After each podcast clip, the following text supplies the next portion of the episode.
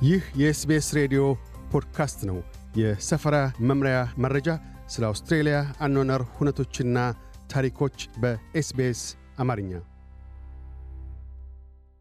ወንዶች ወንዶችን ነው የሚሆኑት ወይም ምንም አይደል ስለሚወድሽ እኮ ነው የሚሉ ልጃገረዶችን ወይም ሴቶችን ዝቅ የሚያደርጉ አባባሎችን ለምን ያህል ጊዜ ሰምተዋል? አባባሎቹ ጎጂ መስለው ባይታዩም ልብ ሳንላቸው የወንዶች ኃይለኝነት አስባቡ የሴቶች ተንኳሽነት እንደሁ የማስመሰሉ ሁነት አዘቦታዊ ሆኖ እንዲለመድ እናደርጋለን ሲሉ የመስኩ ጠበብት ያሳስባሉ። ሁሉም ዝቅ የማድረግ ባህሪ ወደ አመፅ አይመራም። ይሁንና በሴቶች ላይ አመፅን መፈጸሙ የሚጀምረው ግና ከዝቅ አድራጊ ባህሪያት ነው። አዙሪቱን መነሻውን በመግታት ማስቆም ይቻላል። ሁሉንም የጾታ ተኮር አመፅ አዙሪት ለማስቆም ከመነሻው ይግቱት ግንዛቤን የማስጨበጫ ብሔራዊ ዘመቻ ነው። የማኅበራዊ አገልግሎቶችና የቤተሰብ ጥቃት ቅድመ መከላከል ሚኒስትር ጀስቲን ኤልየት ሁላችንም ከአመፅ መነሻ በመገታት የድርሻችንን መወጣት እንችላለን ብለዋል። ዘመቻው የተጀመረው በሴቶችና ሕፃናት ላይ የደረሰውን ጥቃት የያዘ ስታስቲክስ በ2016 ይፋ ከሆነ በኋላ ነው። ይህንኑ አስመልክተውም ጀስቲን ኤልየት ሲናገሩ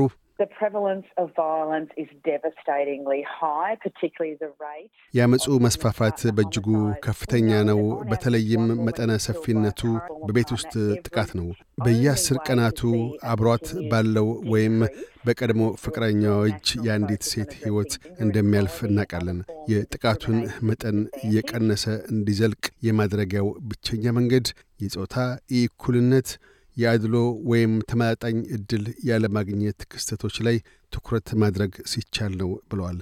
ዘመቻው የወጣቶች ባህሪ ላይ ተጽዕኖ የሚያሳድሩትንና የሚቀርጹትን አዋቂዎች፣ ተከባካቢዎችና በዙሪያቸው ያሉ ተጽዕኖ አሳዳሪዎች መሆኑን ያመለክታል። እናም ዘመቻው አዋቂዎች የራሳቸውን ባህሪ ልብ ብለው በምልሰት እንዲመለከቱና የመልካም አራያነት ተምሳሌ እንዲሆኑ ያበረታታል። የ Inspired Children መጽሐፍ መጽሐፍ ደራሲና የወላጅነት ተጠባቢዋ ዶክተር ሮዚና ማክ አልፓይን ወንዶች የሚሆኑት ወንዶችን ነው የሚለው አባባል የወንዶችን አተያይ ሴቶችን ዝቅ ማድረግ ምንም አይደል በሚል እንደሚቀርጽ ያሳስባሉ። ዶክተር ማክ አልፓይን የቤት ውስጥ አመፅ ከአያታቸው ወደ አባታቸው የሰረጸበት ቤት ውስጥ የነበራቸውን አስተዳደግ አስመልክተው ሲናገሩ Our father was from a generation where they believed that discipline, corporal punishment was the way አባታችን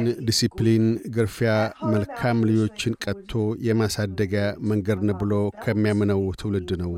እኛ ቤት ውስጥ ቅጣት የቀበቶና የአርጩሜ ግርፊያን ያካትታል። አልፎ አልፎም ጥፊና ጡጫን ይቀላቅላል። አካላችን ላይ ያረፈውን ሰንበር በልብስ ለመሸፈን እንጥር ነበር ብለዋል ዶክተር ማክልፓይን።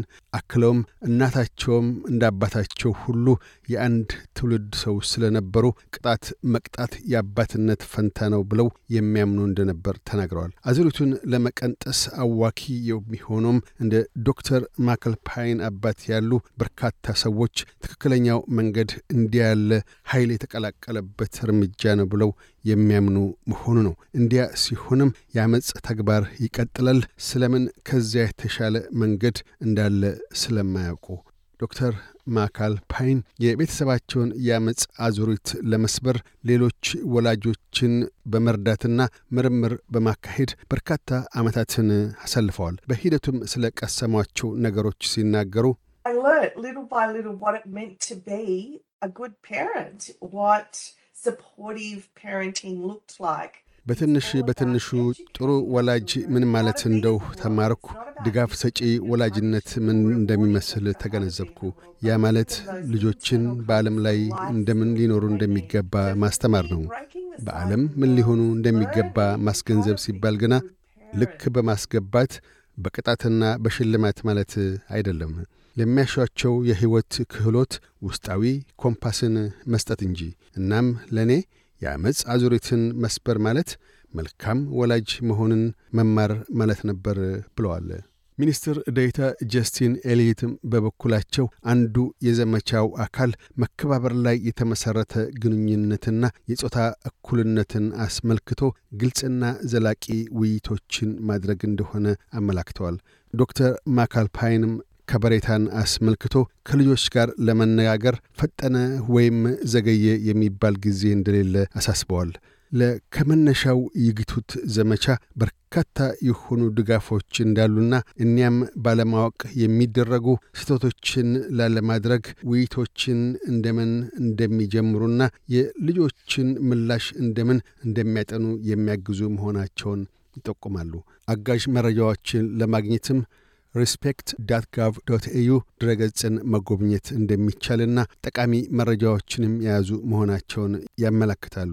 ረዳት ሚኒስትር ኤልየትም በበኩላቸው አጋዥ መረጃዎቹ አውስትራሊያ ውስጥ ባሉ በበርካታ የባህላዊና ቋንቋዊ ዝንቅ ማኅበረሰባት ቋንቋዎች ተተርጉመው እንደሚገኙ ጠቁመዋል። የባህላዊና ቋንቋዊ ዝንቅ ማኅበረሰባት መሪዋ መሪያ ዲሞፖሊስ እኒህን ጉዳዮች ማንሳቱ በጣሙን ጠቃሚ መሆኑን ተናግረዋል። ከመነሻው ይግቱት ዘመቻ በዚህ ዓመት ወደ አራተኛው ምዕራፍ ዘልቋል። ሂደቱን አስመልክቶ የተካሄደው ግምገማ እንደሚያመለክተው ከሆነ መልካም ውጤት ማስመዝገቡን ሚኒስትር ዴኤታው ገልጠዋል። አያይዘውም 82 percent ያህል ዘመቻውን የተመለከቱ ግለሰቦች ግንዛቤ መጨበጣቸውንና ሚናውንም መቀበላቸውን ጠቅሰዋል።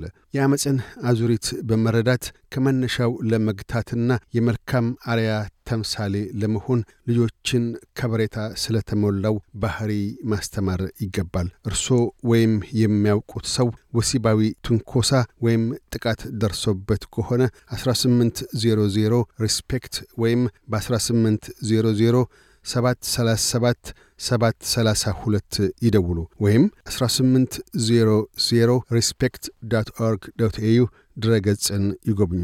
ለአስቸኳይ ጥሪ 000 ይደውሉ።